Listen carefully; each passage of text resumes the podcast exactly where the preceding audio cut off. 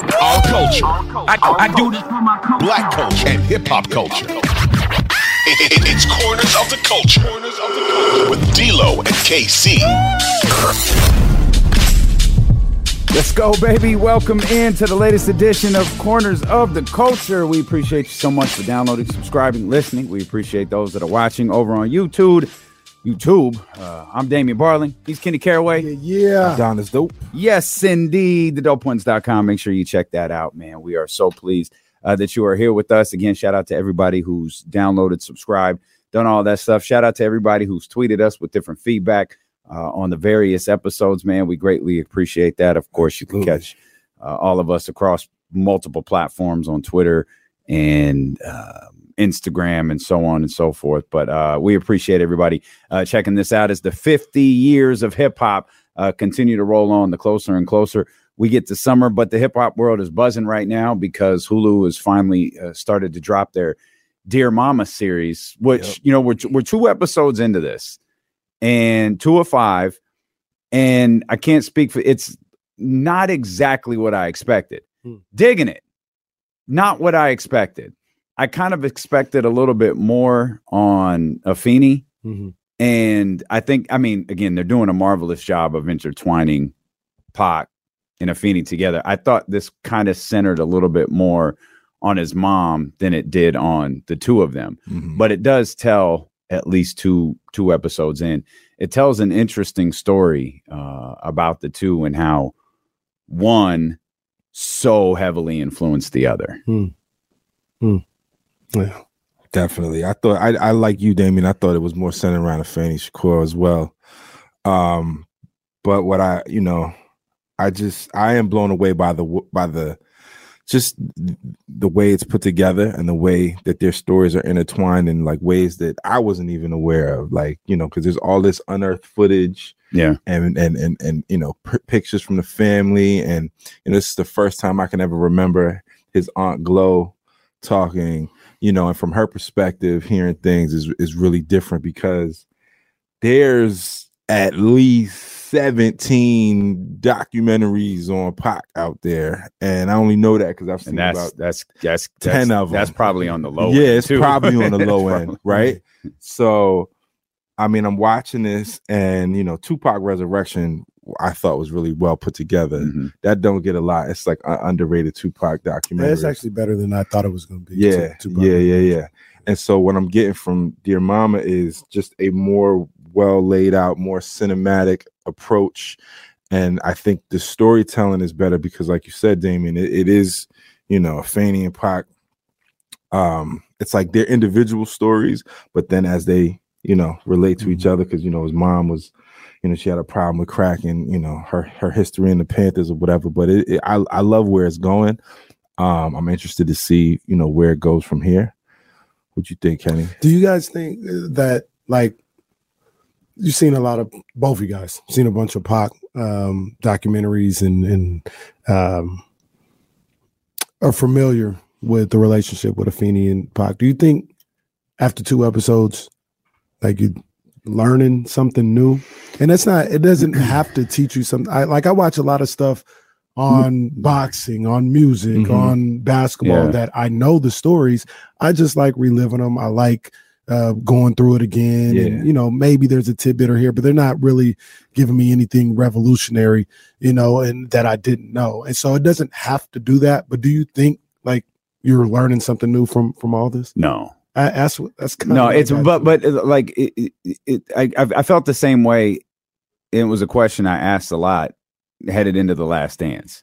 Mhm. Is when we went into the last dance, it was like, do you do you really think you're going to learn something in Right. this? It was a ten hour documentary or whatever Mhm. it was. And leading into it, I kept saying, you're not going to learn anything from this. That's Mhm. just not who and what Jordan is. I mean, we got our moments that you know we've got highlighted moments in in the docu series for sure For sure. but I'd argue we didn't learn anything in that 10 hours.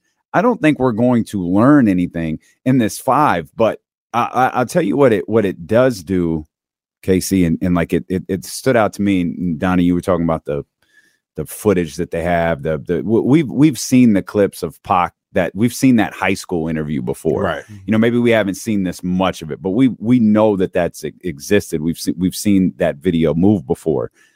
What stood out to me the most though is is they're playing it in long form and he's talking about his mom and he's talking about the Black Panthers. He's 17 years old. He sounded exactly the same at 17 as he did 24 mm-hmm. and, and I'm not talking about his tone of voice or like delivery. I'm talking about in what he's saying and what he's talking about. He was talking about the same things at you know 20 and 21 and 22 and 23, 24. He was talking about that stuff at 17 years old. And another thing that really stood out again, I don't know if it's I don't know if it's learning. I don't know if it's watching like with hyper awareness but I think we had, we had always heard the, the heard the, the the the the idea that was Pac was born into violence, right? He was born into violence because of what his mother went through. He was born into violence because he was so associated with the Black Panthers, and we all know what they went through. And despite how intellectually well thought out he was, and how well read he was, he was still like the the digital underground story stood out to me Hmm. when he said he, he- when I think it was I can't remember if it was Money B who was telling the story that he got pissed off at a sound guy one day and just went to he just went to swing at him Mm-hmm. just like quick like it didn't escalate it was just he was pissed Yeah. because he didn't feel like he was doing what he was supposed to do Mhm. and he went to swing at him Yeah. but uh his uncle stopped him and it, it's just like man Pac has always been it, the way we wrote talk about Pac like he's he's always been those two things uh, intellectual and violent Yeah. like he's always been both of those Yeah, no, I think yeah, I I I think if anything, this magnifies everything we know about Tupac, and I guess you know the little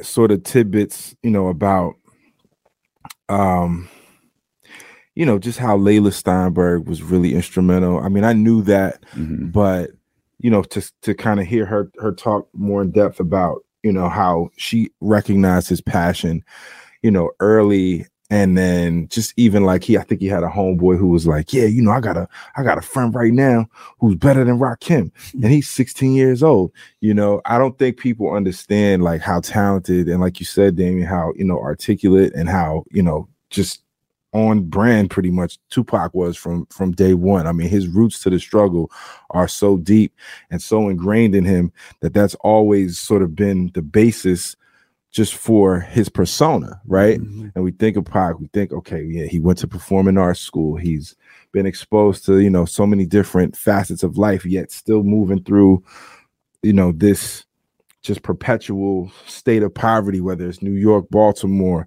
Marin City. And that is what I think is there are two things to me in these two episodes that are are really just standouts. He was angry. Mhm. He was angrier than Mhm. even I realized Mhm. because I just I I I don't know. I mean, I always knew Pac. Yeah, he was he was Pac. He he was kind of volatile. You know, he he had that duality, the Gemini thing. But you know, it's clear that he was angry. So you talk about when he beat up the sound guy when he was with Digital. So I randomly came across this uh Chuck D. I think he was on Sway in the morning, and he was talking about he brought so when they went on tour in 1990, I can't think of the name of the tour, but Queen Latifah, uh, Kid and Play, Public Enemy was headlining, and Pac, oh, and Digital Underground was there, obviously, and Pac was there, a young Pac and a young Treach when he was treacherous, and they Pac and Treach running around crazy, and you know he's just like giving uh, Chuck D all of this praise. And apparently somebody had stole something out of Chuck D, Chuck D's dressing room, and Pac found the guy and proceeded to stomp him out. Hmm. And Chuck D was like, "Yo, chill. Like? It's not that serious. Like, wh- like where's this coming from? It's like I just want you to know that I'm riding for you, you know. But that to me, it just comes from a deeper source of like having Mhm. this chip on your shoulder about life, right? And then, you know, the other thing that we all kind of knew, but it just it's so you know just the it's just so evident in this documentary is that Pac was poised to be way bigger than just a rapper and an Mhm. actor Yeah. and an entertainer. yeah I mean, it was just it was it was like in him, you know. Yeah, and and when you talked about his anger, that's something that jumped out to me as well. And and I'd like to know what you guys think about this. It's like I think being from the the environment that he was from, you know, with Afeni and the, the Panthers and just the revolution. Just, you know, you, you say he was born into violence and he was. I would also say he was born into a revolution. So he was a revolutionary just by birth. Like Absolutely. that's everything about his life, whether it's, you know, um, the way he the way he looked at, you know, schools or the way he looked at music or cops or anything was about a revolution because that's what he was born into. That's all he really knew was to be a revolutionary. So was that.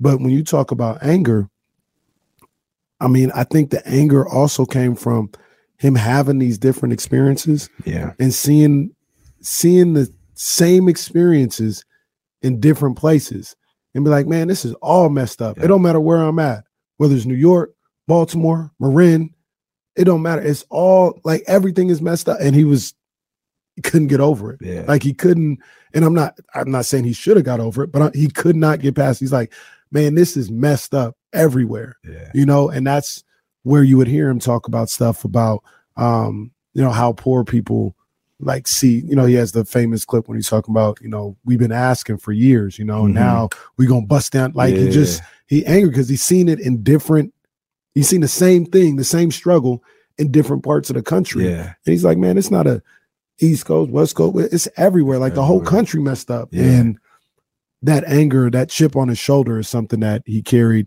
number one because he is a revolutionary and number two because he's seen it with his own eyes as he got older and older Right. and that's the prism that he would look at a lot of this Well, it wasn't just seeing it with his young. He yeah. He as he got older, he saw that from birth. Like Mhm. he saw that out the womb. Like that's that's all he was raised around. Mhm. And it, it and it never uh, escaped him and i think that's why it always stayed so sharp on his tongue you know he talked the the the, the uh the incident with the police is is highlighted the, the, the jaywalking incident it- which we've all heard about is, is highlighted in these first two episodes and that's like what he talks about Yeah. did you do you know what talk show that is that they kept they were showing clips Hell no, where he got the I- black hat. on? yeah, I was I've like, what is before, this? Ever. I could not find. I don't know who that. I, it had to have been regional, right? It had to have been Yeah. like I don't know if it was Some like Bay Bay Area Area. local or Yeah. or whatever it don't- was. definitely I was I've like, this seen that isn't. Sally. This isn't Ricky. This isn't Jenny. Yeah. Like I don't know what this I is. I saw the clip And I couldn't social find it. before, and I thought it was something like Sally or Donahue or Mm-mm. something like that. And then when I saw it, I was like, nah, Yeah, it's that not. Dude had a Hopefully- I love Slayer shirt on in the front. I was like, what is this from? Yeah, that was unidentifiable. But that those are the little things, those are the little gems about this that I love. Right. Like all of this unearthed footage that's coming out, all of these, you know, different interviews, like him on a set of um uh damn, what's the video?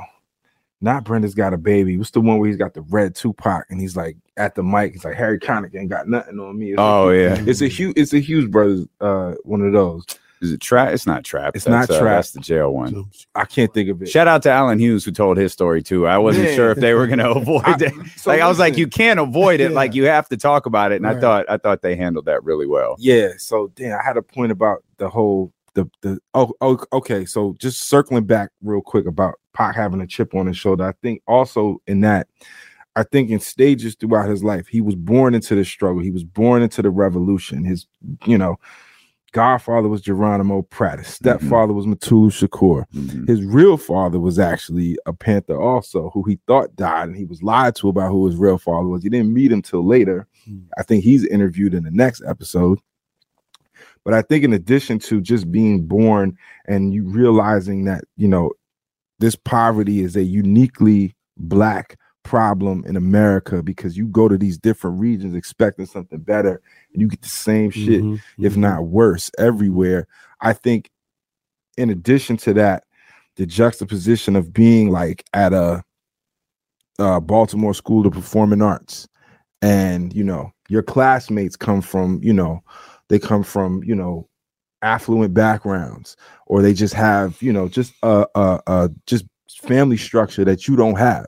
They have a security that you don't have, or even at Tamalpais High School, he's having an interview, right? Mhm. you like he even talks about it. He's like, you know, I can't even we can't even pay our rent. Yeah. you know. And I think there have been moments where, or not moments, but times in his life where he's felt just like he just took a Like, blow from yeah. from life that Yeah. he couldn't sort of recover couldn't from. get, couldn't get over even, it. Even Yeah. his mom, you know, smoking crack. You know what I'm saying? And then, you know, seeing so many other Panthers locked up, murdered, um, and then he got kicked out at 13. So I just think life dealt Pac these blows, and he was resilient enough to continue to pursue his his dream because he was obviously immensely talented, but he just couldn't shake, you know, the burden like of of of that of that pain. But I think it also like fueled him. It, well, you you talk about the pain. When I hear you talk, it's different struggles, it's different experiences. Mhm. But it reminds me of what we talked about last week with DMX. He could Yeah. never escape. Pac could never escape the trauma and the the pain Yeah. that he had experienced in a number of different points in his life, in his young life, Mhm. right? Man, he just always carried that chip on his shoulder, and and you know it, it fueled him Yeah. and propelled him to, to, to great heights and to be one of the the, the greatest uh, artists that we've ever seen. Um, but you know, it also you know it also played into some of his demise. Not saying he should have been killed, but like just some of the things that happened, like the whole the whole incident allegedly of when he got killed. Like that wasn't rap. That was him just beating the hell out of. It's not guy. allegedly, Yeah. like it happened. Like Yeah, we like saw it on video. Like he stomped out a, Right. Uh, well, that that was for real, but I like we don't know if the retaliation. Oh, yeah, yeah, killed, we that's what I'm do. saying. Right. yeah, But like do. he just, Yeah. yeah, we do. Yeah. yeah. Yeah. but he just just goes and stomps the guy out Right, on yeah. in, in Right. the middle of a, Right. a hotel lot. Like Yeah. it, it's it was the gift and the curse. it's the Chuck of the D thing that you were just talking about all over. Had to do with the Yeah. the stolen medallion. Exactly. uh, and I want to ask thing. you guys though another question. Thank you. I want to ask Clip you it, guys, Donnie. How uh, what's Afeni's role in all this, in your guys' opinion? Like, do you think she fueled that fire, tried to um, mold it into something positive, tried to temper it a little bit, like trying So- to find different outlets? What, like, what do you think after two episodes of this, her her role in in Tupac's upbringing? So you said a second ago that um uh, you know relating it to the DMX episode that Tupac couldn't escape, you know that that that trauma and all that. I don't think he wanted to. Mm. I don't think he was trying to escape anything. I think he was using that trauma as a way to deliver his message. It's like on a on a you know you know different scale when we do our sports radio show, right? Like I rely on your basketball playing days, your your your time in college basketball to relay certain game scenarios and game messages and and and ideas and instead of just fan talking out your ass, you speak from experience. Mhm. I think that's what Pac looked at all of that as. I don't even know if that Pac looked at it as trauma. He looked at it as experience, Mhm. his experience, his black experience, and he was going to relay that to the world. It's like that that you know the the the the, the, the unknown talk show that we were talking about. you know, he he looks at he looks at this woman and Yeah. like how how who the, Yeah. who are you to tell me about my black experience? Exactly. Yeah. I don't care how many books you've read. Like I live this every day Right. like he wasn't trying to escape anything because he wanted to share it. And what role did did did Afeni play in that? I think she shared her experiences with him, Mhm. and that further fueled him. I think everything that we know Pac is, that's what Afeni was. Yeah. You know, I don't know. Maybe Afeni's not stomping out a you know a, a, a crip at the MGM. But like she she's using her her anger and her frustration. She's using the Panther 21 and and being pregnant in jail and all of those things as a way to tell her son, yo, y- you're the messenger, right? Here's the message. Mhm. I live the message. You're living the message. It's not an accident that your your your biggest run-ins with the law have all involved police. Mhm. That's because of who we are. That's because of being associated with a Black Panther. They knew before Tupac was a teenager that he was born into a family of Black Panthers. Mhm. And there's no way they wasn't watching that. Mhm. There's no way that all these run-ins, whether it's the jaywalking incident or the undercover police officer, this isn't all coincidental. Yeah. You know, I think it all ties to the Black Panthers, and that's It- that's a feeling. and this is this is a little little different, a lot different than what Pac and Afeni and the Black Panthers went through. But I remember because you talk about Pac not wanting to escape it, not wanting to um, maybe even deal with it, everything that was going on. And I remember me personally. Once again, I'm not a, I'm not saying it's you know exactly the same, but I didn't have my dad around my entire life. Like I knew I knew him. I would see him from time to time. It was all good. I knew he loved me, but he just not involved whatsoever. I was involved with his family and all this other stuff. And I just lived life. Like that was that was life. That's what it was. That's what it was. You know, and I lived life, lived it, lived it, did everything that I did, played basketball, went to school. It was me and my mom. I lived it. Everything was good. And then when I was about 23, 24 years old, I was at a gym and I saw I was working at a gym and these guys, these fathers would come in with their sons every single day. And they would help them basketball every day. And not till I was about 24, 25 years old, I was like, oh, well, what the hell did I miss out on? Yeah. like, damn, Yeah. that's not necessarily how life is supposed to go, Yeah. how I lived it. Like, what? Damn, did I just miss out on a whole hell of a lot? I didn't realize it because it didn't matter. I was just living life. I was just going. This is the cards that was dealt. This is what it is. I just lived it. Right. And when you say that, I think about that with Pac. Pac was just moving. Pac was just, just moving, and he never. I don't know if he ever took had the opportunity because, like I said, I was 24 years old. He died when he was what 23, 24 years old. Mm-hmm. I don't know if he ever had the opportunity to sit back and be like, "Damn, like I got a lot that happened to me, Yeah. and I'm I, I need to address what's going on in my life." Absolutely. never had the opportunity you know so like what that's the first thing that came to my mind when you said he didn't want to maybe he didn't have the time to like take a step back and be like you know what i got anger issues Yeah. like that's not okay Yeah, I think I mean, I so just relating your story about your father being absent, I definitely think that's a I think it's a big part of Pac's life because I, I you know, in, in so many interviews, I, I think it's the one where he's at the gun range where he's talking about how he gauged his manhood. And it was from several different people in his circle, but it was never from that one source who was his real Mhm. father. Yeah, he had Mutulu Shakur, but he got sent away his relationship with him was primarily over the phone and they tried to stop that they talked about right Mhm. You know he would say he would try to get the game from the, the pimps the pushers you know what i'm saying the dealers. But i'm sure that void was very very prevalent throughout his life feeling like you know he just didn't have that. So you know he said you know Afeni was his his mother and his father right? And he she did give him the message. Mm-hmm. But I think she also gave him the reality that your destiny is predetermined in this society already, and it's up to you to break that perception that they have of you, however you see fit. And then to see his hero sort of just lose herself, Mhm. right? She lost herself with, you know, crack, and I'm sure just the the poverty that they were dealing with. I think it put him in a it it put him in a peculiar place because you asked earlier, you know, what her role was.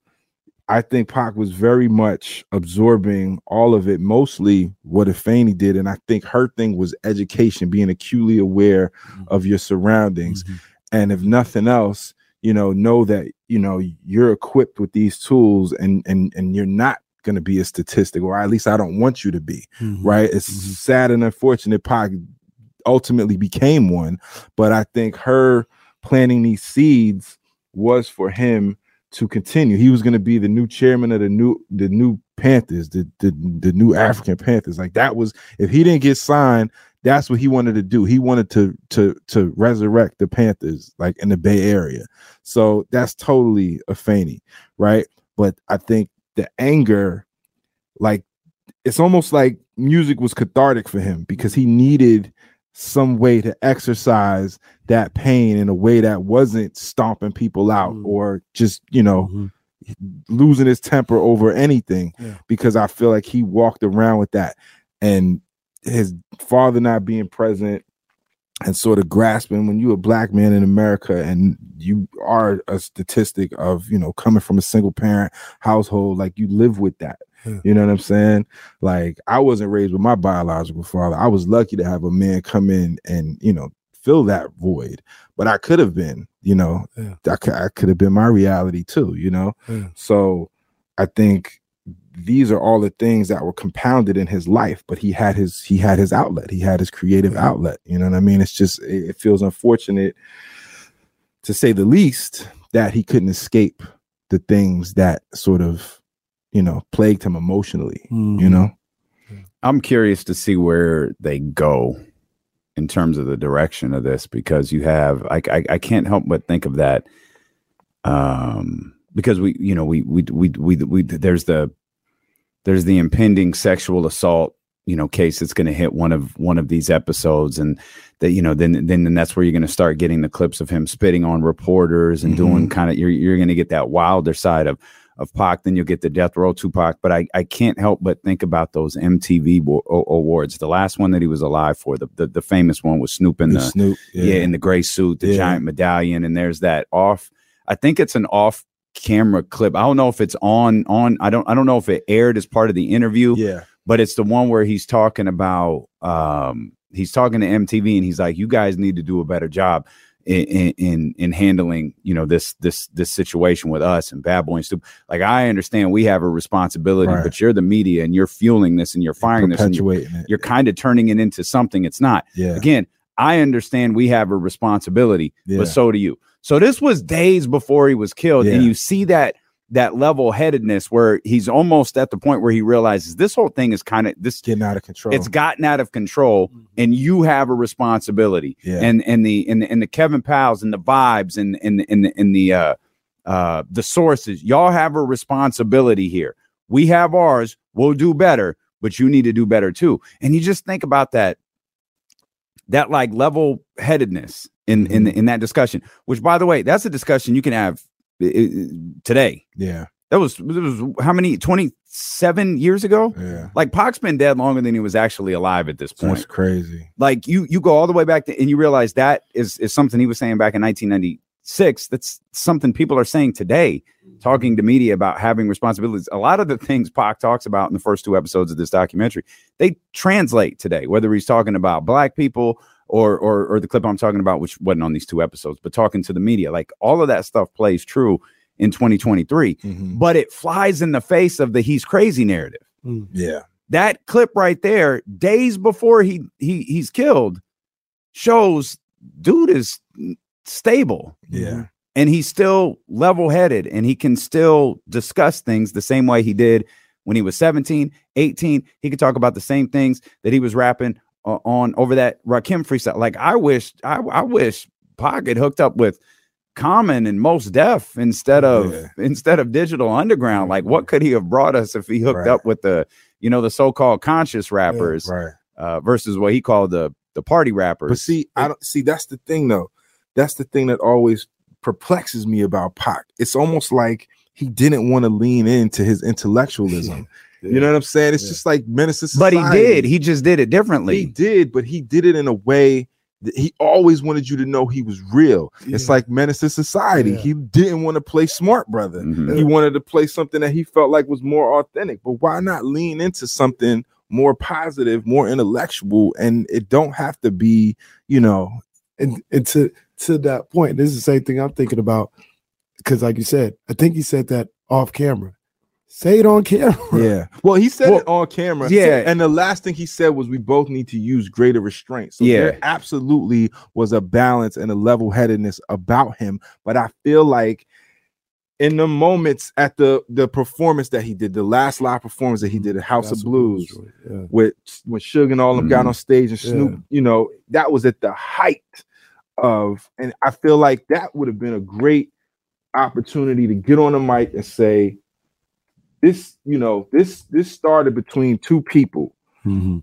and now this has escalated into something that is way beyond what it was intended to be. Mhm. And I feel like there were moments when Pac had. So I get what you're saying, Kenny. He did say this on camera, Mhm. but he didn't say it in a place where it was going to be received by the people that needed to be received. Right. There's even a there's even a documentary. I mean, not a documentary. There's an interview, an MTV interview. I can't remember this white dude, VJ. I can't remember, but this is on Tupac Resurrection, where he's talking about he wants to do something with the Wu Tang. He Mhm. wants to start a Death Row East, Mhm. and that never got any airplay for Mhm. real. Mhm. You know, there was never any indication that he wanted to do anything related. Right. You know what I'm saying? Those kind of things, it might have been too late in the in the game for it to even be considered real Right. Because I think at that point he had just helped to fuel this thing so much that it just got just way out of hand and way out of proportion. You know what I mean? No, you're right. Right. Both you guys are right. Yeah, I'm trying to see if I can find. I wanted. I wanted to find that clip because the, the, he the- said, I think in the clip, didn't he say? He said, uh, "You're right." He did say it on camera. He was like, "Of course, I don't hate all the East Coast Yeah, or nothing yeah, like that." It's yeah. when- I, I do remember Yeah. him saying that on camera. Uh, now that I think about it, Yeah. And he's like, we yeah. both got to use greater restraint. And even his aunt was saying, because I think Allen Hughes asked the question, what was Pac bipolar? And was he, did he have multiple personalities? It's like, hell no. He didn't, these are just different facets of who he was as a person. Mhm. It's like his relatability to women. I think Mhm. Money B was talking about how he could like. Play the character Mhm. of a player, but become what a woman wanted him to be in their eyes, Mhm. you know, because he was, he could get into character so Mhm. he could get into a very introspective and intellectual mode where he would have a civil conversation with you if Mhm. that was like the vibe like Karl Kani talks about this when he when he and Pac linked they would have these very deep very intellectual conversations just about black businesses and and and you know he didn't charge him anything right Mhm. and it was very level headed. All the while he's writing a script while he's having this conversation with Karl Kani. So Pac was absolutely level headed. He wasn't always just just loose cannon, Right. you know, short tempered. and it is and, and, and it completely escaped me as we're having this conversation that's literally how the documentary starts they talk about that shooting with the officers who who who were Yeah, beating up the black dude and then they they go to the room and Pac's like y'all got to hear this song And he's calm. and it's dear mama And it's dear mama. As the cops are yeah right the that's that's that's it, it, it, Yeah. it- we're having this we just had a 20 minute discussion about the very first thing Yeah. that's covered in this documentary which I, it, it speaks to it speaks to the multi layers of of what Tupac Shakur was for Yeah. sure. For Absolutely. sure. but again it's an incident that started with cops Yeah. Yeah. And him being so triggered that he had to Mhm. get on right one knee as a marksman and hit them from 30 yards away. Mhm. You know what I mean? Like he had to go, like they were gone. You know what I mean? He could have just got in the car. Nobody wanted to give him a gun. He Mhm. went around and got it himself, which is why he couldn't stand up and shoot. him. He had to get on one knee and aim and fire. Right? He couldn't let that go. Mhm. You know, so that's a part of the thing. He couldn't let shit go. Yeah. Mhm. Even Sno- he was mad at Snoop when he died. He was mad at At Dre. Dre. He was mad at Snoop because Snoop said, you know, he he he he messed with Bad Boy. He wasn't mad at Biggie and Puff, and of course Pac was seething about that. Right. Couldn't let that go. So it was just like Pac couldn't let these things go, Couldn't let it go. and that's a slippery slope, Once- man. That'll once- catch up to you. once again, the fateful night. He couldn't let whatever happened to Orlando Exactly. Anderson go. Mhm. He had to go find. Oh, he there? yeah, I'm gonna go get. Like to a certain degree, wasn't nobody bothering nobody at that Right. time. But he's like, nope. I gotta, I gotta go do this. yeah, We gotta go do this. which the one thing like Pac wasn't was a gangbanger not at all. like Pac was not in a gang Nope. Right. but you get associated with people Yeah, who are affiliated. and now Yeah. which I think was the title of his movie. No, that was gang, related. gang related, but still, yeah, gang related. I mean, we know Suge was deep in them Pirus, or Mhm. you know what I mean. So he had to. Yeah, what sort was the club? Six six two. Yeah, Well, like yeah. that's what it is. And he had to sort of assimilate to that lifestyle and to show that he was a rider.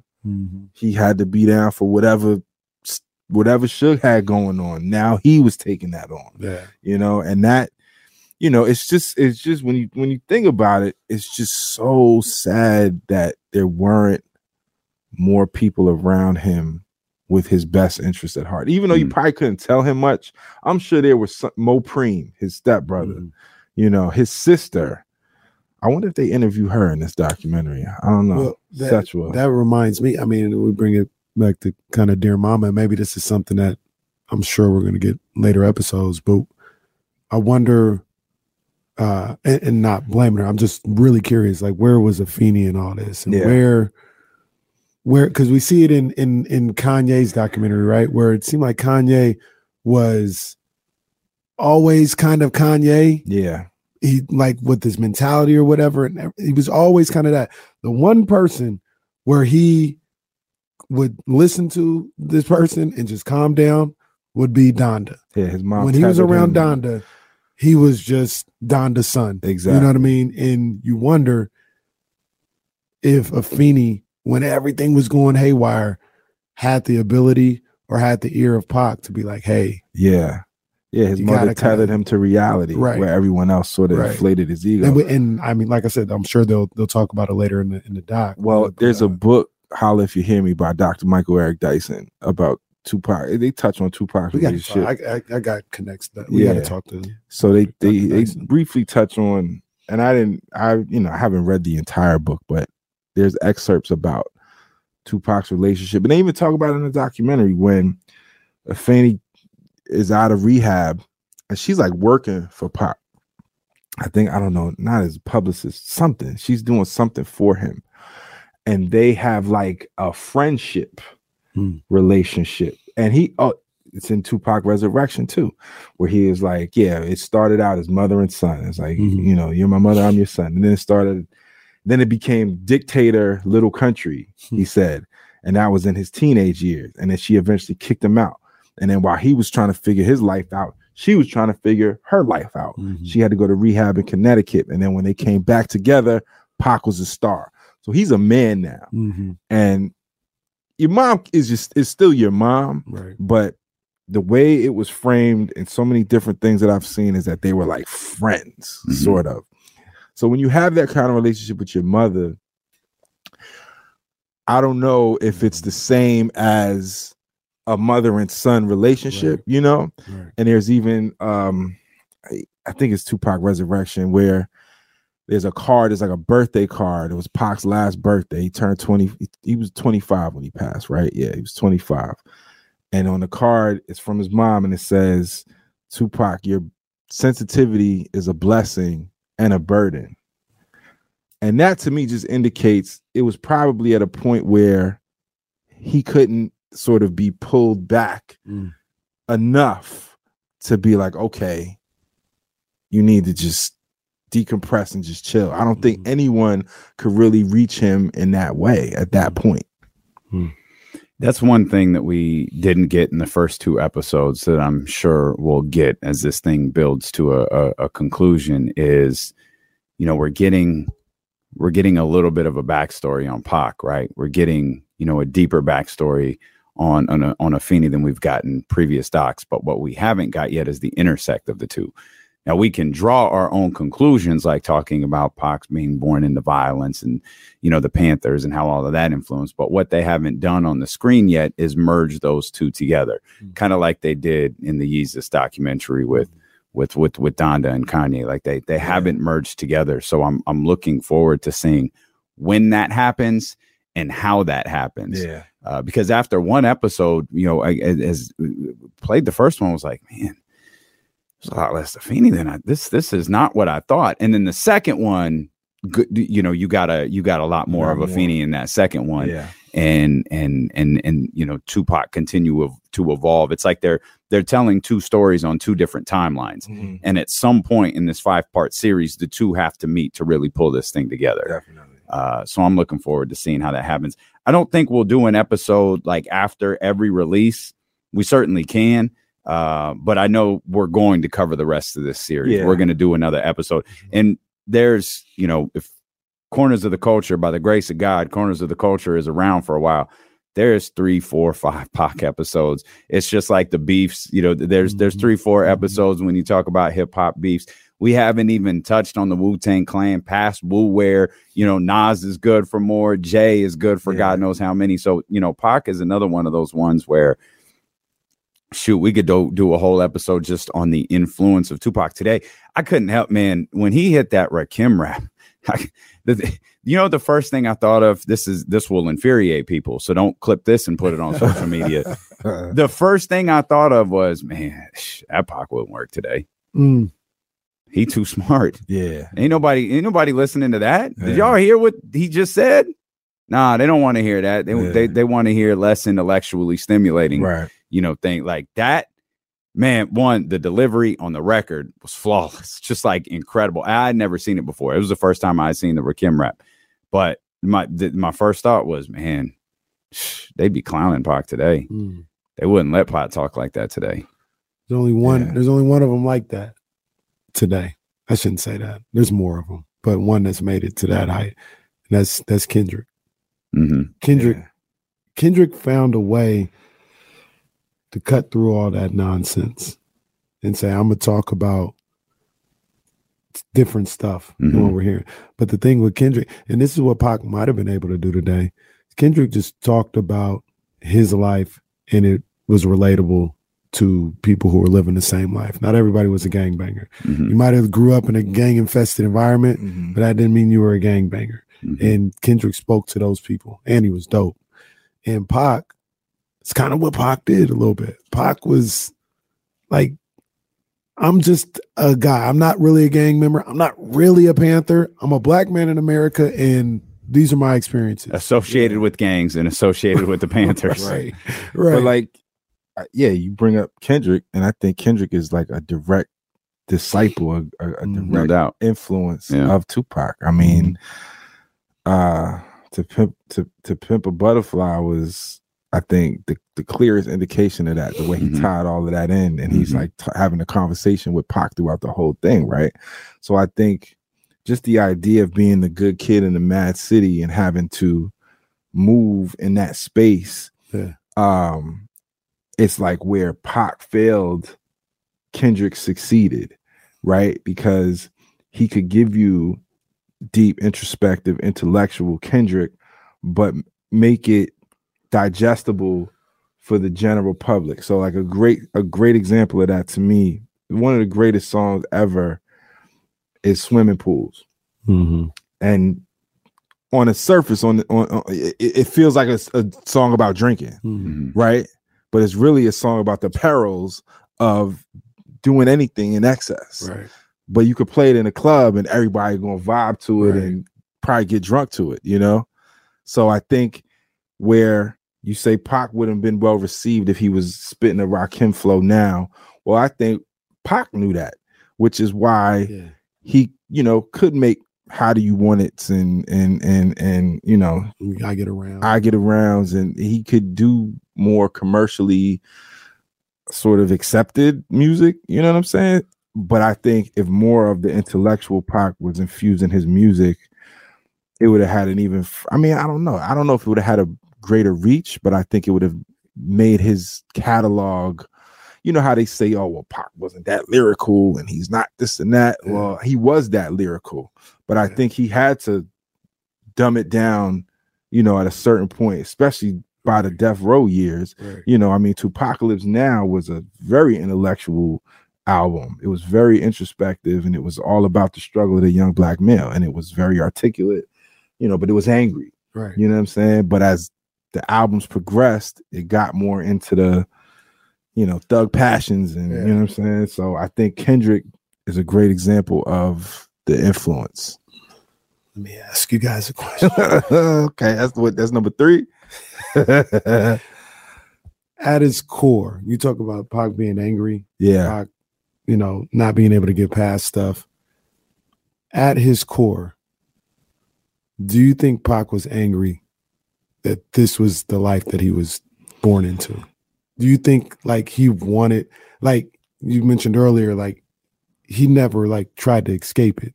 But do you think at his core, he's like, man, I wish I just So let me just had say a this real quick. home and was a regular regular kid. just touching on what Damien was saying earlier about that, because I wanted to come back to that too. So uh, the part about not wanting to escape that I don't I I don't know if he wanted to or not, but I do know he wanted to be the conduit for his people to escape it. But if he mm. was gonna be the scapegoat or be the martyr or whatever, He's willing to take. he that. was willing to take that, like a Malcolm X was willing to die, you know, for his people, kind of thing, or Yeah. or or just in a different context, you know, from a from from this modern era that we're in, and he's lived all these experiences.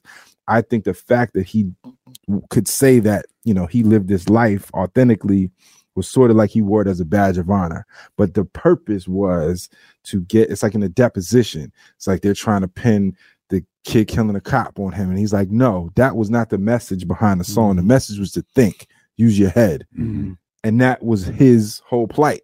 Right. But if he wasn't, if he was standing firm in the struggle, then yeah, he was going to wear that proudly, Mhm. you know. But the idea was for all of us to sort of elevate out of that Mhm. and see that we have the power to do so you know so i think i i just i just think i just think he got so wrapped up in just trying to i don't know it's like it was counterproductive to evolution too though like Mhm. the evolution of him as an artist Mhm. you know it's almost like he went backwards a little bit Yeah. But still remaining true to speaking truth to power and and and representing a young black male in america What you think, Dan?